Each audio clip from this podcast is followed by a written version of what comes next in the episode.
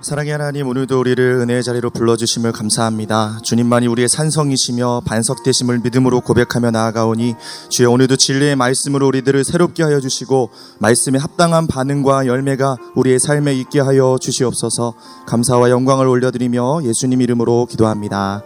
아멘 할렐루야 오늘도 은혜의 자리에 나오신 모든 성도님들을 주의 이름으로 축복합니다. 우리가 오늘 함께 나눌 말씀은 잠언 3장 1절에서 4절까지의 말씀입니다. 우리 한 목소리로 같이 읽도록 하겠습니다. 내 아들아 나의 법을 잊어버리지 말고 내 마음으로 나의 명령을 지키라. 그리하면 그것이 내가 장수하여 많은 해를 누리게 하며 평강을 더하게 하리라. 인자와 진리가 내게서 떠나지 말게 하고 그것을 내 목에 매며 내 마음판에 새기라. 그리하면 내가 하나님과 사람 앞에서 은총과 귀중히 여김을 받으리라. 아멘. 어, 하나님께서 세상을 창조하신 후에 어, 사람을 만드시고 그들에게 제일 먼저 하신 일이 바로 법을 주신 일이었습니다. 에덴 동산에 있는 각종 나무의 열매는 마음껏 먹을 수 있지만 선악을 알게 하는 그 나무는 먹는 날에 정령 죽을 것이라고 말씀해 주셨습니다. 그런데 하나님께서 아담과 하와에게 주신 이 법을 보면요. 그들을 결코 속박하거나 그들의 자유를 박탈하기 위해서 주신 법이 아니었습니다. 하나님께서는 오히려 인간에게 주신 이 법 자체는 축복을 위해 선물로서 주신 것이었습니다. 이 법을 주심을 통해 하나님께서 우리가 그저 기계적인 피조물로서 그렇게 하나님 앞에 나아가는 것이 아니라 하나님이 가지고 계신 선택과 그 자유의 권리를 가질 수 있도록 하셨고 그 무엇보다 자발적으로 선택해서 하나님만을 사랑하기, 사랑하기를 하나님이 원하시고 기대하셨다라는 것입니다. 그러나 안타깝게도 인간은 그 축복을 교만한, 교만으로 바꿔버렸고 하나님이 주신 선물을 오만함으로 받아 누렸다라는 것입니다. 오늘 잠언 기자는요, 그 문제를 마음에서 찾고 있습니다. 오늘 본문의 이 네 구절에 하나님의 법과 관련되어 계속해서 마음을 언급하는 이유가 바로 거기에 있습니다. 하나님의 법을 지키는 것은 귀로 듣고 아는 것이 아니라 바로 마음으로 인정하고 이루어가는 것임을 말하고 있는 것입니다. 우리 함께 1절 말씀 읽겠습니다. 내 아들아 나의 법을 잊어버리지 말고 내 마음으로 나의 명령을 지키라. 먼저 오늘 1절을 보시면요. 솔로몬이 독자를 향해서 뭐라고 부르고 있죠? 내 아들아라고 부르며 시작하고 있어요. 잠언에 내 아들아라는 호칭이 무려 23번이나 등장하는 것을 볼 수 있는데요. 이것은 마치 사랑하는 그 아버지가 아들을 향해서 간절함으로 이렇게 살기를 간절함으로 사랑함으로써 그런 마음을 다해서 친밀함을 불러일으키는 그런 관계에 호소하고 있다는 것입니다. 단순히 솔로몬이 자신의 아들들을 교육하기 위해서 부르는 것이 아니라 왕으로서 자기가 통치하는 모든 백성들을 가르치기 위함이면서도 또 하나님께서 사랑하는 그들의 아들들을 향해서 주시는 인생의 길을 제시해 주시는 하나님의 말씀을 전달하고 있다라는 것입니다.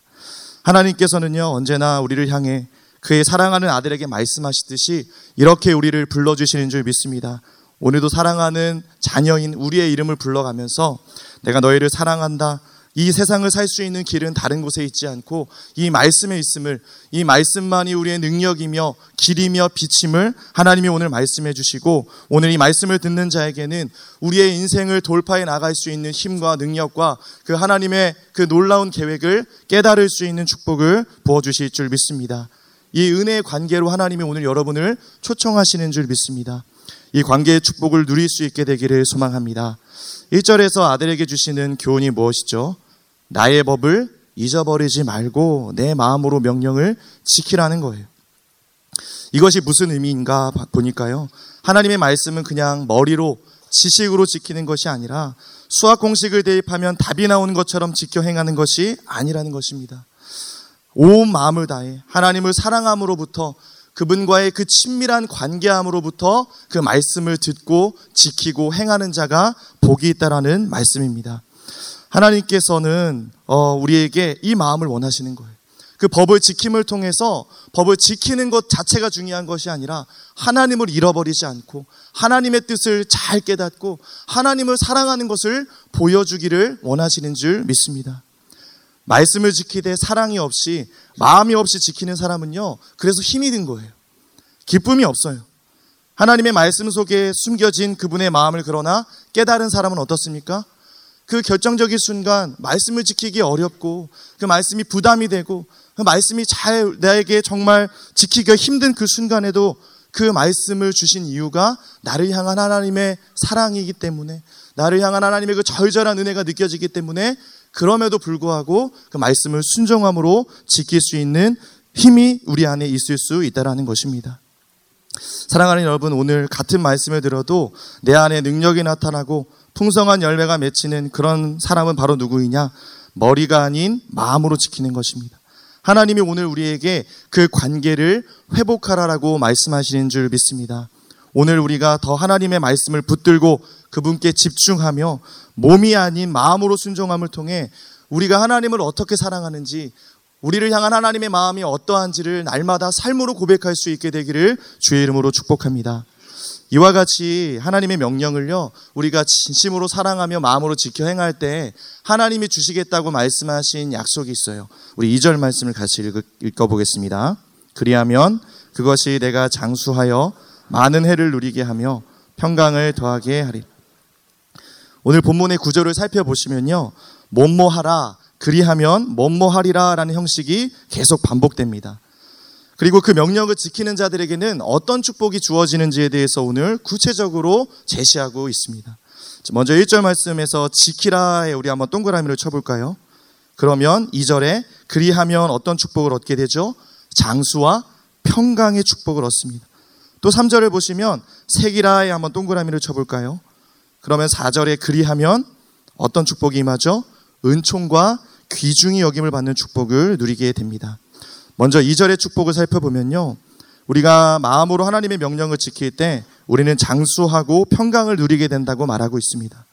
장수는 구약에서부터 하나님의 법을 사랑하고 그분의 율법을 잘 지키는 자에게 주시는 하나님의 축복임을 계속 강조하고 있어요. 어, 이스라엘 백성들에게 있어서도 하나님이 주시는 이 장수의 축복을 가장 큰 축복으로 여겼습니다. 그런데 여러분 중요한 것은요.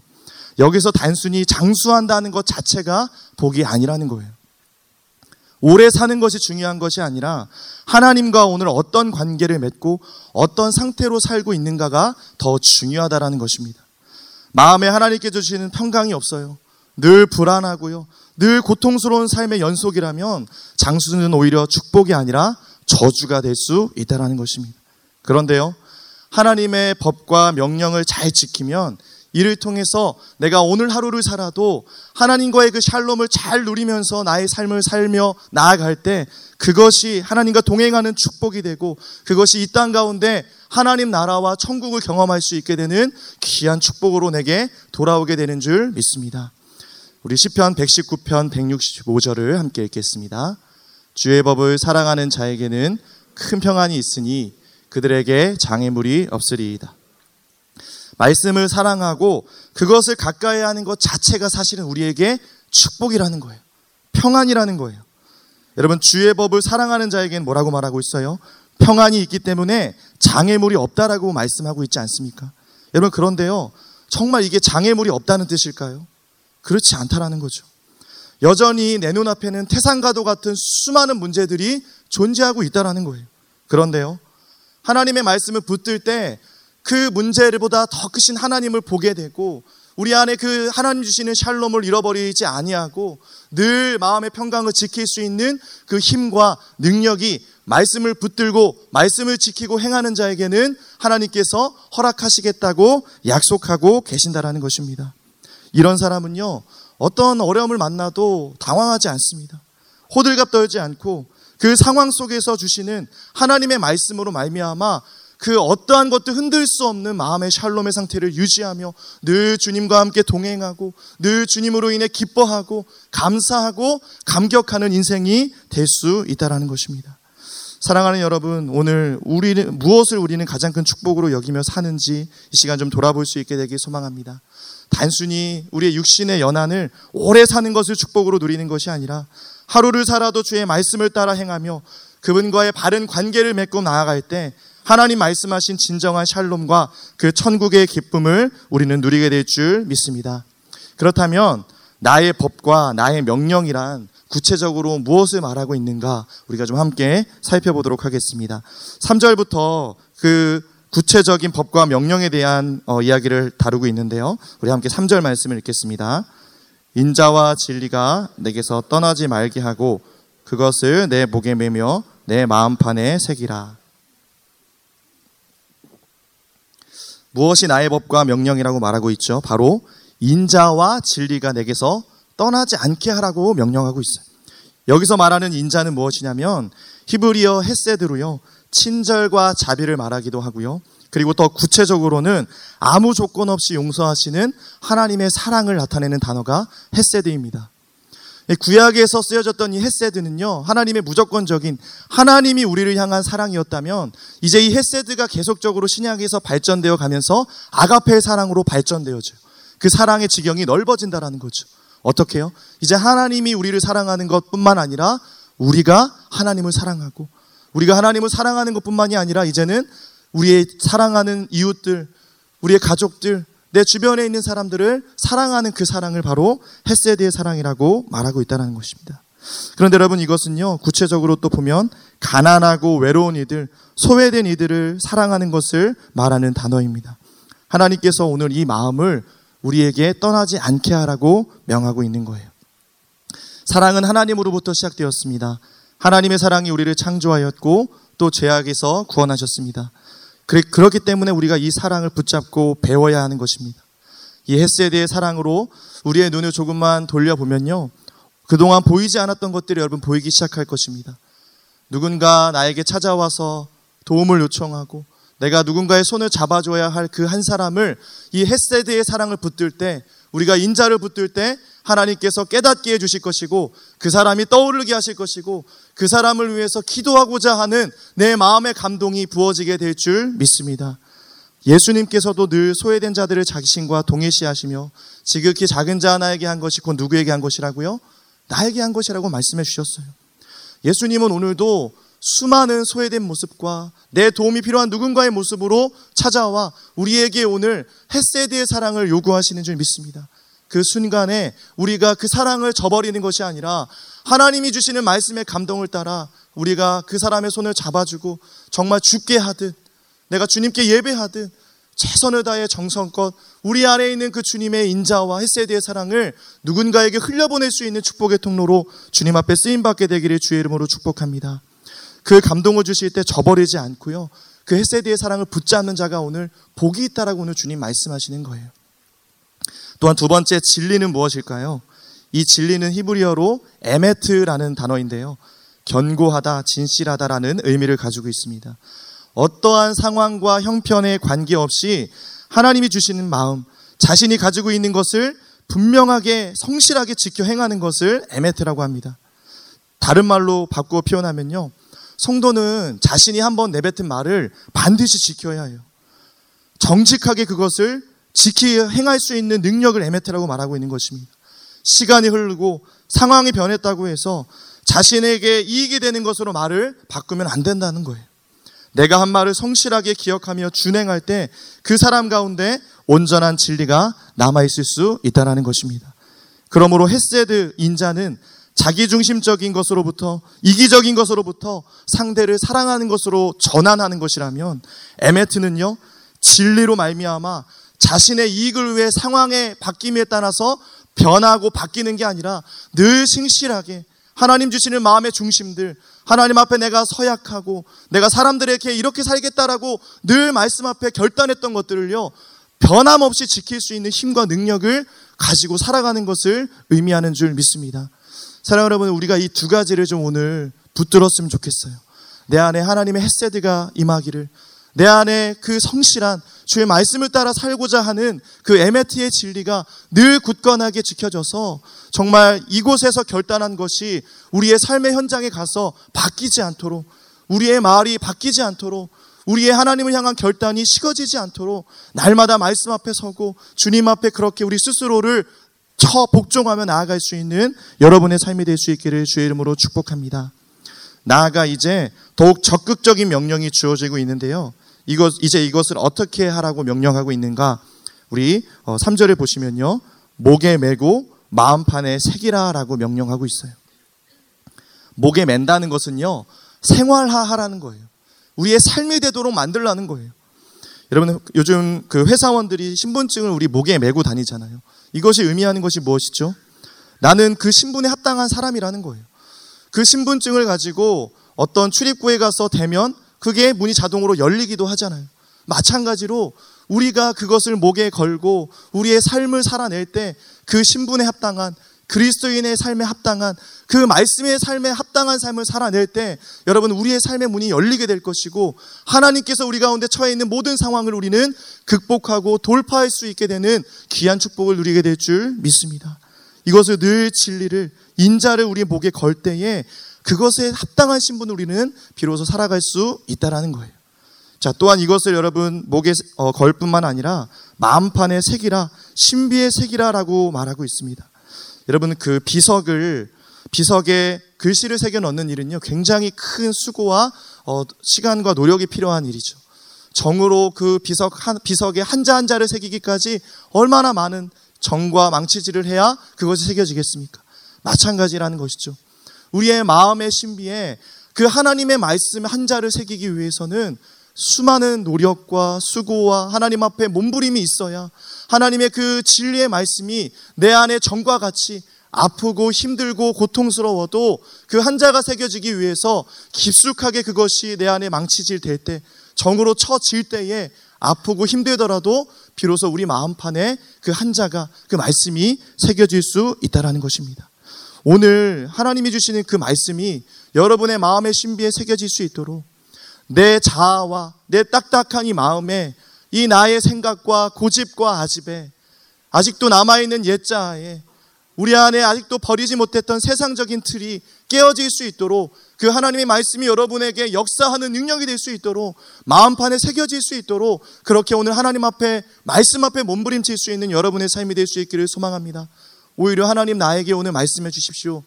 내 마음에 오늘 주의 말씀을 새기겠습니다. 머리로 듣고 이해하는 그런 말씀이 아니라 마음의 신비에 깊이 새겨져서 그 누가 와서 지우려고 해도 지워지지 않는 마음판에 깊이 새겨진 말씀으로 내 안에 그것이 자랑이 되고 목걸이가 되고 마음판에 새겨진 것을 그 누가 오더라도 보여줄 수 있고 들려줄 수 있는 그런 마음의 말씀을 새긴 말씀의 사람으로 살아갈 수 있게 해달라고 그렇게 오늘 하나님 앞에 기도하고 간구할 수 있게 되기를 주의 이름으로 축복합니다. 우리 그렇게 하나님 앞에 인자와 진리가 떠나지 않게 목에 메고 마음판에 새길 때 하나님이 어떤 축복을 주시겠다고 말씀하시는가 4절을 한번 같이 읽겠습니다.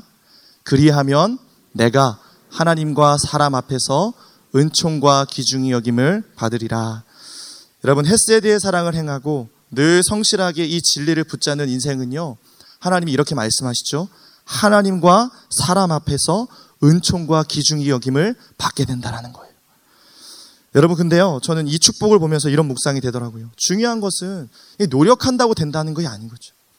내가 사람들 앞에 존귀 여김을 받기 위해서 내가 소중히 소중히 여김 받기 위해서 잘 보기 위해서 노력한다고 되는 것이 아니라 그냥 오늘 주시는 하나님의 말씀을 내 마음의 신비에 새기면서 그 말씀이 내 삶에 풀어지도록 그 말씀이 나의 삶이 될 수 있도록 내가 그렇게 붙들고 내가 묵상하고 내가 그 말씀대로 살며 행하며 나아갈 때 햇세드의 사랑을 흘려보내고 하나님 사랑하고 이웃들을 사랑할 때요.